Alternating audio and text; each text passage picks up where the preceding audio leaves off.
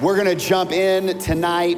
Uh, I have a friend of our family with us tonight, Pastor Melissa. Her and her husband pastor uh, an incredible church in the Houston area.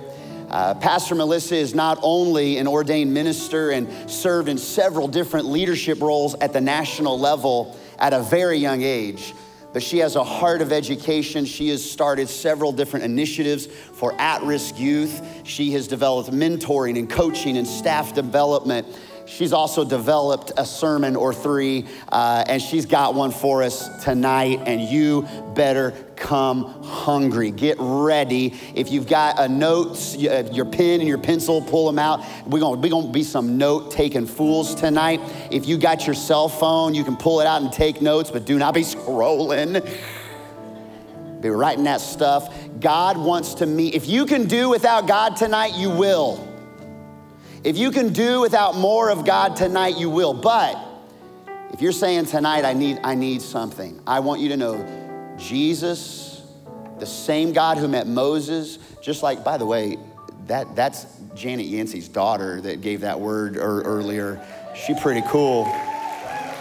That sage Elizabeth, I love her. That's my girl. Uh, come expecting God's gonna speak and we're going to, we're going to respond tonight. All right? Come on, Timber Creek Church, would you guys help me welcome Pastor Melissa to the house today?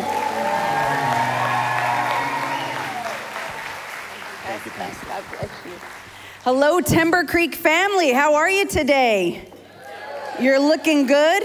And I know it's all the, the Gen Zers in here making you look good. Oh, hey, come on, guys. I'm giving you a shout out there. No, you uh, older than Gen Zers don't look so bad yourself. The water here in Lufkin must be great. Amen. So good to see you. Whether you're from Lufkin, Nacogdoches, the Iglesia Timber Creek, un saludo de parte de, de nosotros. It's truly an honor to be with you tonight and share the word for your first Wednesday. And I thought, what better week than the week of Easter? The week that changed the entire world, that changed maybe your life, and I know it changed my life, to come together and gather before we celebrate big and watch Jesus do this weekend what he's always done for many, many years since then. Thank you, Pastor Yancey, to your beautiful wife, your family, for just the invitation and trusting me with this assignment. Um, I bring you greetings on behalf of my husband, who is not able to be with us for obvious reasons. We do pastor a church, but I was like, I'm taking the day off. I'm gonna go party with my friends in Lufkin. So truly, it's, it's an honor to be with you all. Uh, send you greetings as well from my family. You'll meet them a little bit later. Oh, okay, they popped it up already. Oh, no, maybe not. That's just the, the confidence monitor. Sorry about that. Don't look back. Don't look back. You will mess up my sermon. Please don't look back yet. I also bring you greetings from our General Superintendent, Pastor Doug Clay, and our Executive Presbytery. I have the honor of sitting around uh, the board of the National General Council along with the Dr. Terry Yancey, the father of your pastor, and just a person, a godly man, a man of wisdom, and a spiritual father to many he's leading in the Kansas network. So it's been such an honor to work with him, serve alongside him, and your beautiful mama Karen. She's amazing. They're a gift to our fellowship. Thank you, Kansas, for sharing us, sharing them with the fellowship, but thank you, Jeremy, as well, for sharing your parents with us. Amen. How many are ready for a word tonight? I know I'm hungry for a word. Now I want to talk to you for a few moments on the waiting room of life. The waiting room of life. How many of you have ever sat in a waiting room before? And I don't mean just waited, but you really waited. Yeah, so I got a witness out there. You, you were at the same doctor's clinic I was. I remember on one occasion walking into this doctor's office. I had an appointment. I was not a walk in to see my doctor. I had an appointment, had been on the schedule for months. I get there and they do, thank you, ma'am, you've signed in. You may take your seat. So I sit down, I make myself comfortable, and I flip through a few Reader's Digest. I keep looking at my clock because I'm thinking, man, 15 minutes, 20 minutes, 30 minutes? Uh, man, this is what, what's, t- what's the big holdup? So I begin to take out my phone and I'm scrolling and I'm going, and, and then um, 30, 40 minutes hmm, what's going on? When all of a sudden, as the door keeps opening, I keep getting to the edge of my seat like I'm gonna get up and it's not me, and I'm like, oh yeah, I was just looking for something, just yeah. And I'm thinking, I'm trying to encourage myself in the Lord. I'm like, Melissa, the next time the door opens, it's gonna be you, girl. Just have faith. It's gonna be you. They're gonna call your name. And lo and behold, they never did. Until almost two hours later, less than two hours later. And the nurse comes, and I, am going to the door, and, and I'm ready to say everything that you know you would have wanted to say, but, but the Holy Spirit cut me off, be like, girl, you better remember grace, be saved, act saved, you a pastor. and the nurse says, I am so sorry, Miss Alfaro. And I'm already anticipating, yes, yes, I know, because the delay. No, I'm so sorry, but your doctor just got called out to deliver a baby. We're gonna have to reschedule your appointment. I am like, you tell that lady she can wait. No, I'm just kidding. I'm kidding. I'm kidding. If there's any pregnant ladies here, please do not throw tomatoes. I'm just kidding. I'm a mama myself. But I thought two hours, all the waiting. And you know, the only thing you can do in the waiting room is sit and wait. You can't push time. You can't speed it up. You can't make things happen. Have you ever found yourself in that infamous seat, not by choice, not by chance, not because you went looking for it, but in a waiting season? Eh, how do you respond? To the waiting rooms of life when God sends them your way. Yes, I did say when God sends them your way. You see, I believe our fast paced, program driven, list oriented society has taught us to interpret stillness and waiting as a waste of time. And it interprets busyness and activity and, and, and speed as, as success and as growth and as booming. But let me tell you, when, when sometimes the way we play relationship with God is if God slows down, if time slows down, then that means I speed up because He must need a little of my help. And we will get to the point where we are even frustrating ourselves trying to resolve situations that only God has control of. Let me tell you, the waiting rooms of life may make you feel helpless, but they are not useless in the hands of God. The waiting room is not your final destination. In fact, if you feel stuck tonight, if you feel on hold, if you feel your life is paralyzed, like you've been in the same waiting room for the last five years, 10 years, 15 years, waiting and praying and nothing is changing around you, I'm here to remind you that waiting rooms are not your destination, but they are merely a stopping point in transient to where God is taking you. It is not about the arrival, but it's about what God wait. You see, because when we're going, it's all about what we can do.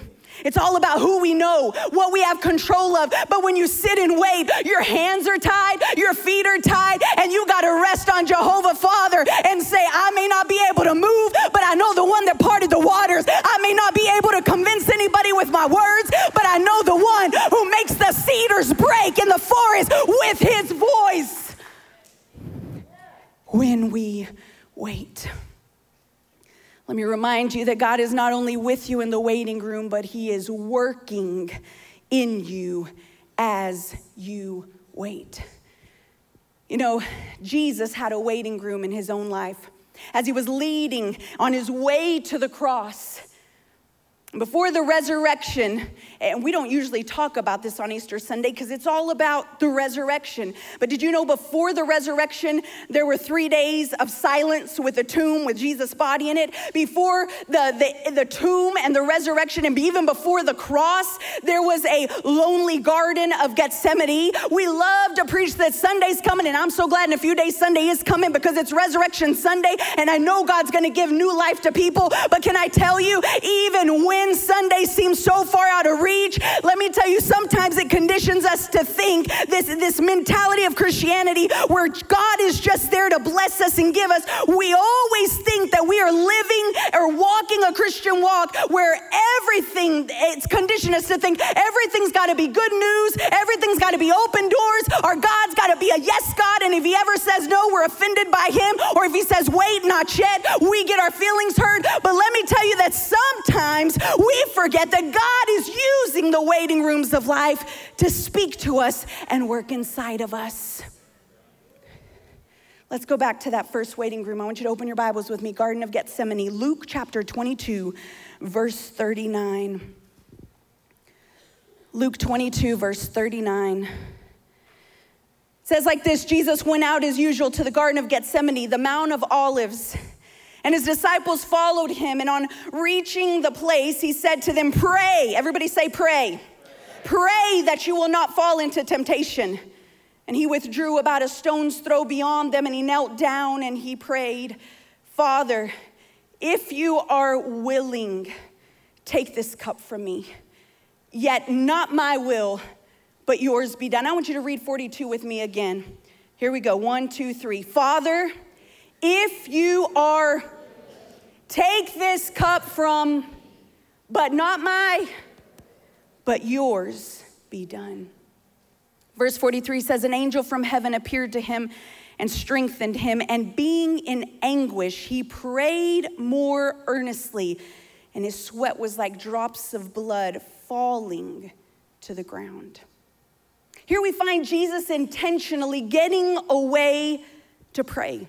This was a common practice of his during his ministry on earth. And I believe Jesus knew that his inner fortitude was determined and even shaped by the voice and the presence of the Father. And in those instances throughout his ministry, when he was weary or even before going into a big miracle, he knew, I need to get away. He wasn't about just feeding people, but he was also about being fed. And here he is before his divine assignment on earth comes to an, an end, and he knows he's He's it's the Trinity God the Father, the Son, the Holy Spirit. He knows the cross is ahead. He knows the, the mountain, the Golgotha. He knows all of that, the bloody way. He knows that that is coming. And rather than lean into his divinity, I think the Garden of Gethsemane allows us to see a little bit of his humanity. Because verse 42, he says, Father, if you're willing, take this cup from me. You know, if I were Jesus in that garden, I wouldn't have said, if you're willing, I'd be like, Jesus, be willing. Take it. I don't want to drink this cup. I don't want to drink this Kool Aid. I, I, I, you know, I thought I was, but come on, there's got to be another way. If there's an easier way, why don't you do that now? Can you send Michael and the angels down to, from heaven now and just go a different route? If there's any other way, God, right now would be a good time to show up. But Jesus, he says, if you're willing, take this cup, but he continues to pray. It's not a coincidence that he's praying this prayer in the Garden of Gethsemane. Gethsemane was known as the place of the olive press. The only way to extract oil from an olive is to crush it, to step on it, to press it. It produces a valuable resource. Many of us use it daily to make our food, to cook with, but it requires an excruciating process to get the oil. Ironic how Jesus is in the place of crushing, the place of the olive press before his body is literally going to be crushed for our sins. Scripture says he felt the weight and the pressure. In fact, his physical body manifested the signs of anguish. What did verse 44 say? As he prayed, his sweat was like drops of blood falling to the ground. But yet, in the pressing, no matter the pressure he felt, no matter of perhaps the internal struggle he had in that moment, do I really want to do this? Why didn't we send an angel instead? No matter those, those thoughts perhaps going through his mind, he finishes that prayer saying, But not my will, but yours be done. I believe there are a few lessons that we can learn from Jesus about the waiting rooms of life. Lesson number one, if you're taking notes when we wait, God works. You know, there was a quote someone once said. They said, When I work, I work. When I pray, God works. So let me repeat that. When we wait, God works.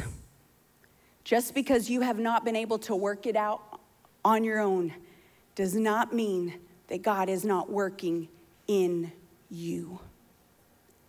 There's a few ways that He works in us. Number one, God uses waiting seasons to redirect us, to redirect our life. Proverbs 20 30 says, Sometimes it takes a painful experience to make us change our ways. God will use waiting seasons to, to get our attention, to nudge us in a certain way. Sometimes we feel stuck, we feel on hold, we're just waiting there, and we're like, God, just move me out of here. And God's like, I don't want to move you yet, because if I move you, you're going to go in this direction, and I don't want you to go right, I want you to go left. So I'm going to keep you in this chair till your heart and your feet can line up with my will. You know, my husband and I, you can go in and put that picture of my family, introduce you to my beautiful family that God has given us. My husband and I have been married for 20 years. And 15 years, 15 of those 20 years, we walked through a waiting room of infertility. I was medically diagnosed with unexplained infertility. Do you know what that means? I don't either, it's unexplained. And it was about the 10th year in of this whole waiting room process. We, I miraculously, not we, my husband had, well, he had to do with it, but he didn't have to carry it. I miraculously get pregnant. And we're so excited. First child, a miracle, 10 years in, praise God. We're ready to celebrate. And months in to the pregnancy, I suffer complications. Christmas Day, we have a miscarriage. Everybody's singing, fa la la la la la. And I am in the, the ER, like everything as crazy and gory as it could be. It was happening right then, and we were losing our child. I gave birth to my child that day, no heartbeat. I felt like God just said, I thought, I thought, I was walking out of this store in this season. God, you gave us a child. Why are you just taking it away? And, and I felt like God was saying, Go back and sit in the waiting room. I'm not done. And I thought, What do you mean? 10 years? You're not done yet? Have I not learned my lesson? What did I do wrong? All those thoughts go through your head. And it wasn't until four years later, after that, or a little after that, God began to stir into me and say, Let me deal with your feet and let me deal with your heart. You think you're ready for a baby, but I need you to be ready to be a spiritual midwife and mother to other women. So God used that waiting room season, the chair I did not want to go back to and sit in, the chair I did not want to kneel down and pray at again because I was so angry and hurt. God used it. He Said, I'm going to redirect your feet. I know your feelings are hurt. I know you don't understand it, but I'm going to use you to pray, to intercede, and to minister to women, to ministry leaders, to people and couples in your church that have gone through barren seasons. And as I began to minister to other people, God began to heal me. Notice, I didn't get healed when I got a baby. I didn't get healed when He gave me my miracle. I got healed the moment I was in the waiting room and I finally started to walk in the direction that He had wanted all along. When I aligned my heart with His will, I was healed. Four years in, after seeing five of the ladies that were told 1% chance of pregnancy, no chance of pregnancy, they've been trying infertility as well. Five, in those four years, five, five women gave birth for the glory of God. And yes, praise the Lord. And I was number six. And actually, this is my fifth Easter anniversary. The first five years ago on Easter, I, we were not in our church. I was not in the waiting room. I was in the labor and delivery room on a Good Friday, giving birth to my baby boy, Jay David, who's now five. He just turned five. And then because God can do it and He loves us, He puts the cherry on top. And the princess in our home, who thinks she's the queen, but I gotta set her straight sometimes, is our two year old girl thinking she's five years old, Jalissa Jael, because God can do it. That's Jesus. That's Jesus who turned a waiting room into a delivery room. God can use waiting seasons to push us into His purpose. God can also use waiting rooms to inspect us. James 1, 2, and 3 says, My brothers and sisters, when you have many kinds of troubles, you should be full of joy because you know that these troubles test your faith, and this will give you patience. The Greek word for test is it's trying your faith, it's proving your faith. It's Jesus going and putting the weights little by little. I'm, I'm gonna put two pounds on this weight bar, I'm gonna put three pounds, I'm gonna put five. I'm gonna see how much you really got because I know you're yelling a lot in church. I know you're standing in your seat and worshiping, but let me put a little weight of life there to see how much, what capacity does your faith have to carry? He'll use it to inspect us. Because you notice problems and waiting rooms don't cause things to happen to us, they reveal what's really going on inside of us. And that's where God begins to show us. You always thought it was this, and you were trying to deal with the symptoms in your marriage, in your life, in your relationships, in your family, in your home, in your thinking habits. You thought these symptoms were the, were the issue. But when you get into the waiting room, I'm gonna show you what the root is, Jesus says. Number three, God uses waiting rooms to correct us. Psalm 119, 71, 72. I know someone's saying, move on, I don't want this point. The punishment you gave me was the best thing that could have happened to me for it taught me to pay attention to your laws. They're more valuable to me than millions in silver and gold. You see, some lessons we only learn through pain and failure. Let me talk to you, young people. Your parents, I got two kids of my own. I don't want them to go through pain and I don't want them to fail. But sometimes, can we be real? And even our generation was that, we a little knucklehead. And we get stubborn and we don't want to listen. And I know, mom, I know. My five year old saying that, I'm like, I've got to deliver him of that spirit because we're not going to go the next 13 years like that. And sometimes waiting rooms aren't God punishing us, it's sometimes us bringing those consequences onto ourselves, but it is that pain and failure that God uses to teach us, to correct us. Number four, God uses waiting rooms to protect us. Mm. What you interpret as a problem can be a blessing in disguise if it prevents you from being harmed by something more serious. I think of Joseph in the book of Genesis. There he was in Potiphar's house. I wonder if Joseph thought, man, I've been promoted from the pit as a slave to now I'm in Potiphar's house. He trusts me. I'm over all of his household. This is it. I have arrived. And then all of a sudden, he's falsely accused and he's like thrown five, ten levels down and he's imprisoned. What I like about this is while he was in a waiting room again, I think it was more than just God preparing him for, his, for the palace and what great position he was going to do.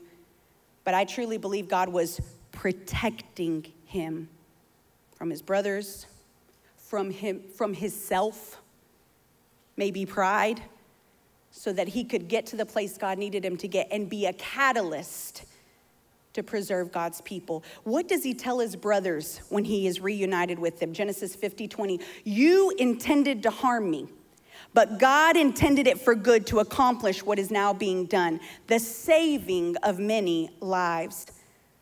This word is for someone. Sometimes God's no is not God withholding from you, but He is protecting you. He'll protect us. Lastly, God uses waiting seasons to perfect us. Romans 5, 3, and 4. We can rejoice too when we run into problems and trials, for we know that they're good for us. They help us learn to be patient, and patience develops strength of character in us and helps us trust God more each time we use it until finally our hope and faith are strong and steady. You can only carry things in life with strength. God can use waiting seasons to build our character. And let me tell you, God is far more interested in building our character than He is in making us comfortable. I remember I learned the value of this early on in our ministry. We had just moved to Houston. As soon as we get to the church, a few years in, there was a huge, huge attack that came to our church, and I, we felt personal, like it was a personal attack of the enemy almost two years, we had to deal with an individual that would come to our service and disrupt and distract and uh, sometimes even do things to some of the people that were coming. I mean, it was one of the things that a pastor, we couldn't sleep at night. We were, we're calling legal, we're trying to get counsel. How do we do this? How, almost two years, Pastor Jeremy. And we were to the point, I remember being in my prayer room at the end of this, and I was venting to God. I was like, God, deal with this. How long do we have to go on like this. This is a disruption. I know you didn't call us to Houston, so we'd have to put up with this every Sunday and Wednesday. Intervene. And at that moment, because this is just the way the Holy Spirit talks to me, I felt like He tapped me on the shoulder. You finished? Listen. yes, O holy that one, I am finished. And He says, Do you want me to heal the person or do you want me to get rid of them? Let me tell you, God was dealing with our heart. God had such a redemptive way after that moment of fixing this whole situation that only He could do. Let me see, when we feel stuck in the waiting room of life, we're tempted to cry out, God, I need relief. God, rescue me, rather than God, refine me. God, I need comfort. Give me the spiritual pain medicine that will make this go away. Take that person out of my life, that student on the team, that, that parent that, that abandoned me and keeps calling and trying to reconnect. Get those people out of my life. Just remove them. And God's saying, You don't get it. You're sitting in a waiting room, and I got you for a reason because I don't want to just give you comfort. I want to heal your heart. I want to do something in you. I want to build character. I want to use you to touch those around you. Can I encourage you tonight to allow God to not just work around you, but to work inside you when you're in that waiting room? Second point, Jesus is in the waiting room with you. The Bible says in verse 43 that Jesus prayed, an angel from heaven appeared to him and strengthened him. It reminds me of a contest author Leo Buscaglia was asked to judge. He was asked to find the most caring child. The winner of this contest was a four year old child. The little boy had a neighbor who had recently, an older gentleman, he had recently lost his wife. And one day, upon seeing this man cry in grief, the little boy saw him from his window and he walked out of his house and he went into his yard. He went up to the porch, he got up on his lap, and he sat there. And the mother later asked her son, What did you do? What did you say to him? He said, Nothing. I just helped him cry. You see, I feel like that's what Jesus does. We think it's, it's just us and we're all alone. But can I remind you that in those waiting rooms, Jesus is right there next to you. Jesus is wiping every tear. Jesus is holding your hand. Jesus is holding you up. Jesus is hugging you when you're tempted to say, I'm done with this. I'm finished with this marriage. I'm done with this job. I'm done with this ministry. I'm done with this class. I'm done with whoever and whatever you're going through. Jesus is right there saying, Don't usurp now. Don't get out now. I know you can't see it yet, but I'm right here with you and I'll hold you up. He's our great high priest. He can empathize with our weakness. And He gave us the best helpmate on this earth, and that's the Holy Spirit. Parakletos in the Greek literally means the one that comes to be alongside you.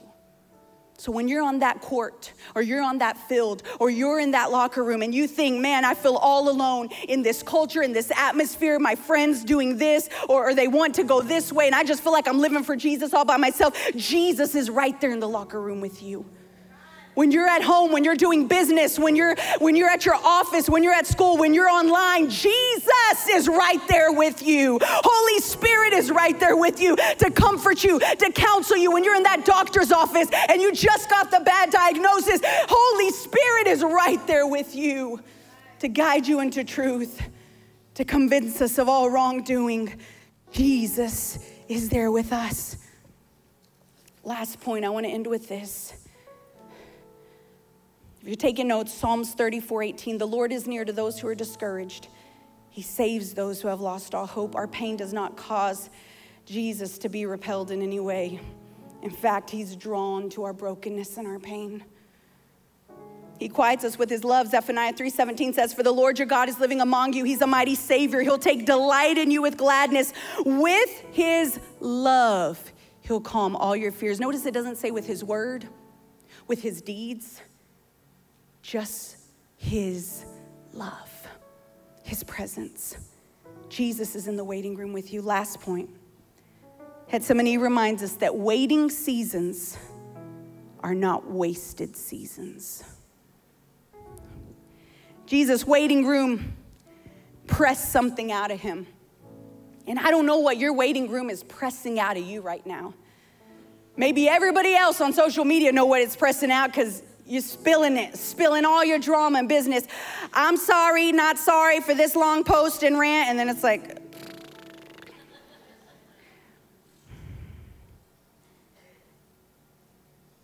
But Jesus, when he was pressed in the olive press, he continued to pray.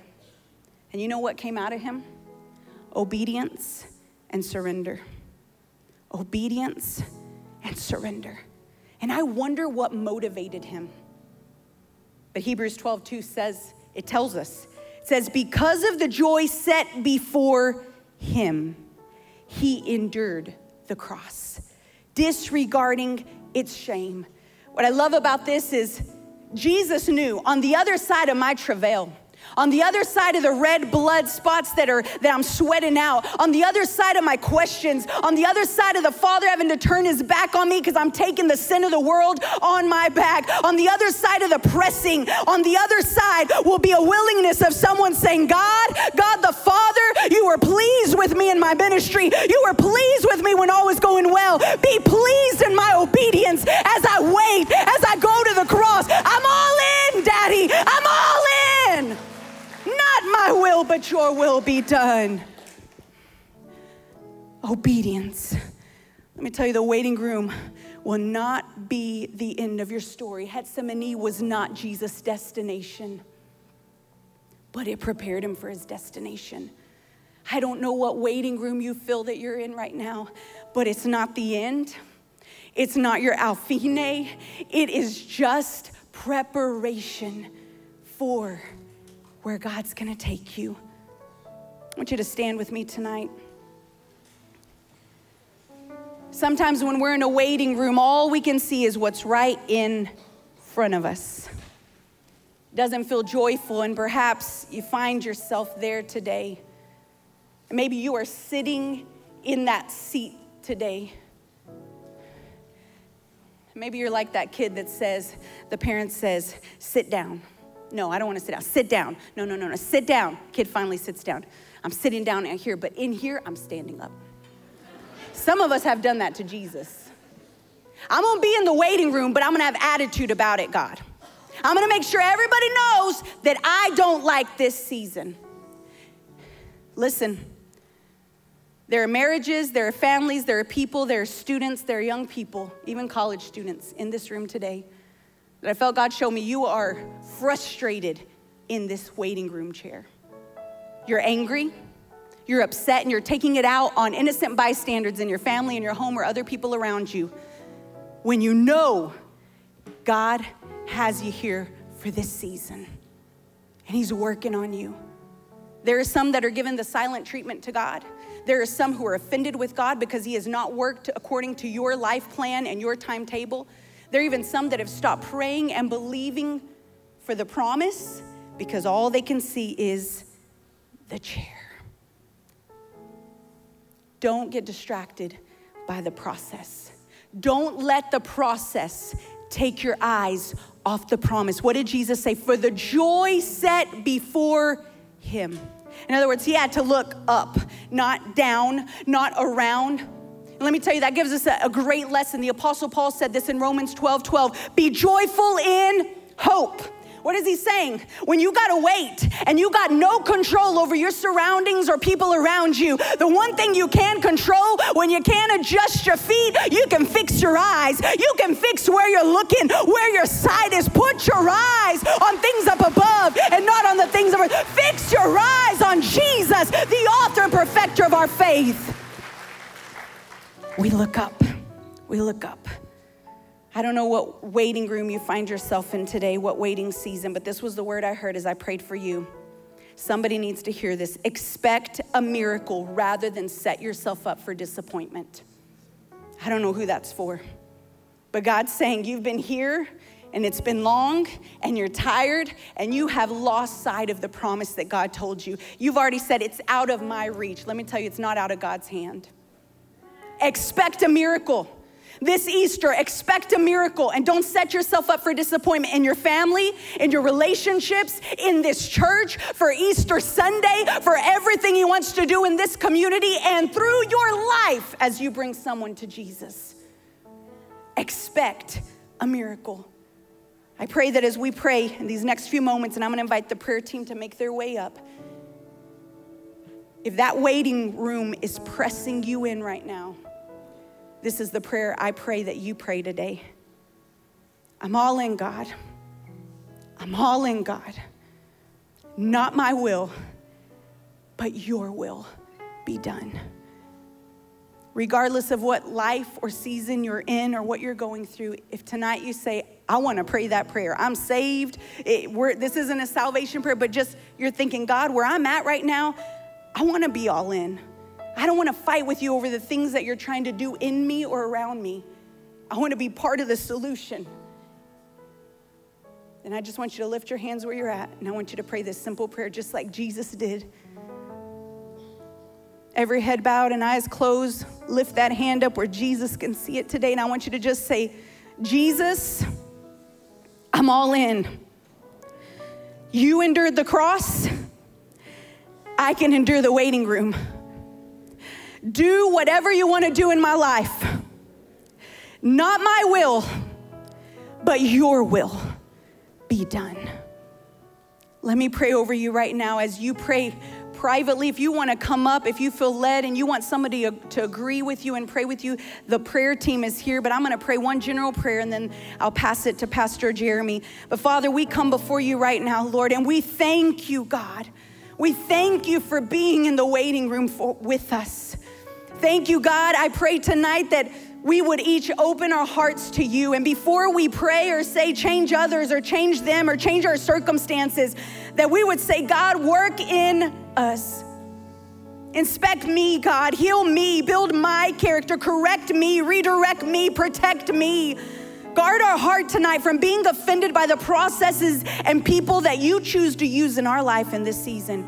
Change how we pray in the waiting room. Refine me, God, and heal me. I pray that you would strengthen tonight anybody, Father, who feels they have been in that waiting room and it has weighed them down.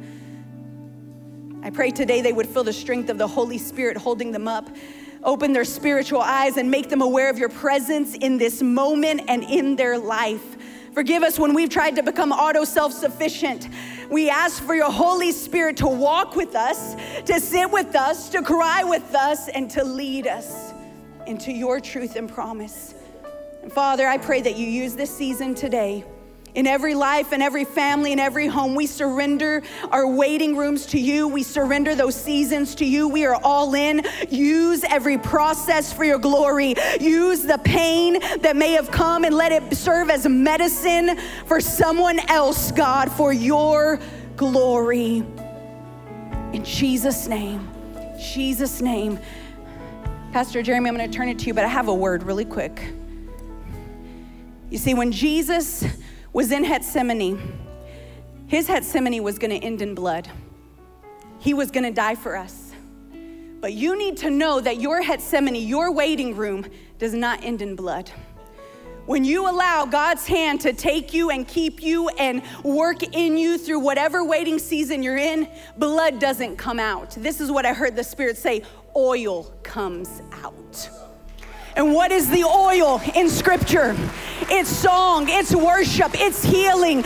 What caused you pain in one season, I hear the Spirit of the Lord saying, will be medicine for someone else in the next. Don't you let the devil usurp your season. Don't you jump out of that chair before he says move. He's got a purpose for the waiting room. God bless you, Lufkin. We're praying over you. God bless you and let's keep being all in for Jesus. Amen. Praise God. Praise God. Praise God. All right, listen, listen to me, everybody. Listen to me. We, we, can't, we, we, we can't wait six seconds at a green light without tapping on a horn because the person in front of us is on their phone and we can't wait six seconds. And in moments like this, I believe if we're not careful, Every single one of us in this very moment are gonna dial right out of this of this very moment and get right back to the rush to get right back to where we're going to get right back into the parking lot to get back into the busy pace. If you feel like you are in a waiting season you're recognizing that and you're going to embrace the wait i'm inviting you right where you are not going to embarrass you. I'm going to ask you step out from where you are and come join us at the front. You don't even have to come to some person. You you need to embrace the wait. I'm not going to keep you. We're, we're going to pray for just a few moments, but you are waiting on something. You're waiting on an answer. You're waiting for a miracle. You're waiting for direction. You're waiting for uh, the, the the breakthrough. You you. I'm inviting you to take this moment and let's not just honk the horn and get back to what to life is normal. We can just we can just take a few moments. You can spread out, you can find someone to pray with, or you can just come in. And here's what we're doing here's what we're declaring with moving our feet. We're stepping into the waiting room now, and we're embracing the wait. And they that wait upon the Lord will renew their strength. His strength renews your. They will mount up with wings as eagles. You can overcome what's holding you down in the waiting room. And so right now I'm inviting you, let's let just the next few moments, let's declare this to God. God, I'm okay with just taking a couple more moments and I'm waiting on you. And I'm expecting you to speak and perfect and direct and correct and inspect Search our heart, oh God. Now, come on, church, I'm not gonna pray for you. You pray. You start seeking God right now. God, for my family, for my relationships, for the associates, for my neighbors. They're waiting. They, they need hope. They need answers. They need help. They're waiting. Oh, God, I pray for them. And then you focus on God if you're in a waiting room. Let's just press in for a few moments. Let's just wait on the Lord for a few moments.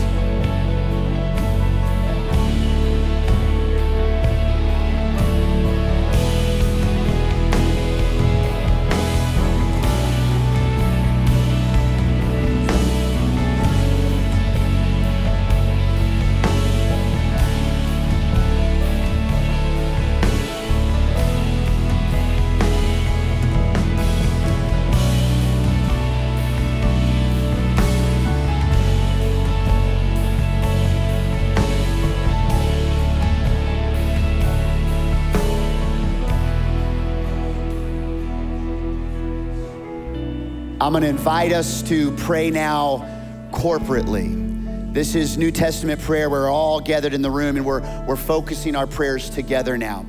And in this moment, in the next few moments that we have, I'm going to dismiss you in just a couple minutes, but we're going to thank God and ask God.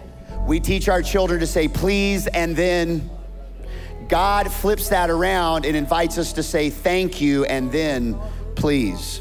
We have been given a word from the Lord, from Pastor Melissa. So let's thank him. God, thank you that you are using seasons to redirect, that you never leave us in alerts, that you're always directing, you're always guiding. Can you thank Him for that in your own words? Nobody has to be louder than the next person, but there's something that fills the room with faith when you just pray out loud.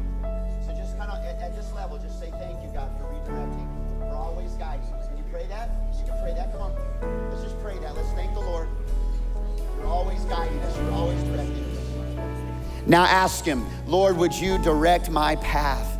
Would you direct my friend's path? Would you direct this family's path? Would you direct this marriage path? Let's thank Him. Let's thank Him that, that He is a protector, that He protects us from things you didn't even know about, protects us from uh, things that we weren't even aware of, that He's guided us, that He's had us. And let's ask Him now, God, we need your protection. I pray that you would protect us in these seasons, Lord, as we're waiting on you. Can you invite the Lord to build your character? Lord, is there any area in my life that is not like you? you have waited so patiently for me. Oh, you're so kind. You're patient with me.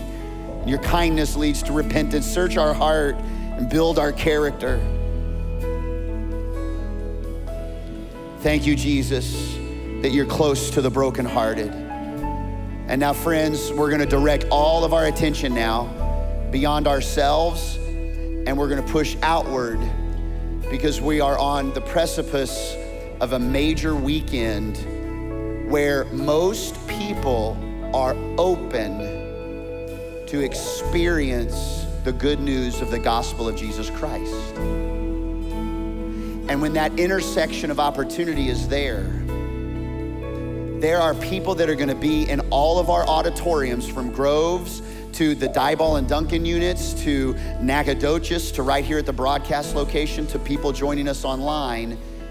It's going to be the intersection of opportunity where the waiting season, the opportunity is now going to come and God's going to reveal something and God is going to invite people for a first time or the first time in a long time to truly follow Him. We are praying for souls on Easter weekend. Jesus has been waiting on them to take that step. So now we're going to pray over our services from kids to youth to adults. Will you just pray over our services now? Father, we thank you that the same power that raised you from the dead dwells in us. You have empowered us with gifts of the Spirit. You have invited us to take an extra immersion into your Spirit to be bold witnesses. And I pray that that bold witness would be on display at our Timber Creek locations and all the churches in Lufkin. Oh God, I pray that this would be the greatest attendance of people across the God fearing, Bible believing churches in Lufkin, Texas. God, I pray that every auditorium be full of people that have been waiting and hungry and thirsty and looking and searching and twisted up and bound up, that they would become unbound, that the, the, the, the lost would be found, that those in the despair would find joy, those that need hope, that feel hopeless, would be able to hope again and believe again and trust again and live again. Though they were dead, yet they can be alive because they come in contact with the Spirit of the living God this Easter weekend. We pray for souls to be saved. We pray for marriages to start the road to freedom. We pray for the bound up to be set free. God, we pray for prisoners in our prison systems to find true hope and freedom in their hearts. We pray that people would never be the same because they come in contact with the loving, living, all powerful, all knowing, almighty, good, wonderful, cleansing, healing, blood of the Lamb, the God of the cosmos, the Son of the living God, Jesus. May we experience you in a real powerful way this Easter weekend. May we invite people to experience the, the, the power of Jesus. May we not, may we not take for granted these opportunities to worship you in spirit and in truth. And now, Father, finally, I pray for every person that came down in a step of faith today, embracing their wait. Thank you, Lord. You've never seen the righteous forsaken, their seed begging for bread. And we're not right in our own eyes, but because of you and what you've done to cover us, we're right. And I pray that in due season, the harvest will be found, the answer will come.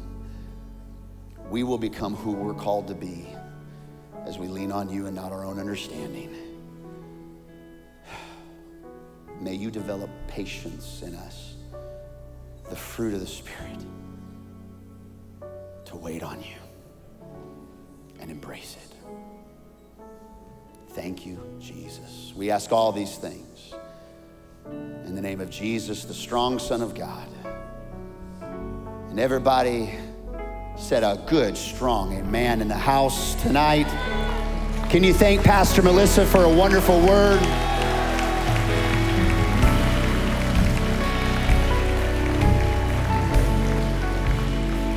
Could it be that there is somebody in your sphere of influence that has been waiting for an invite to a church?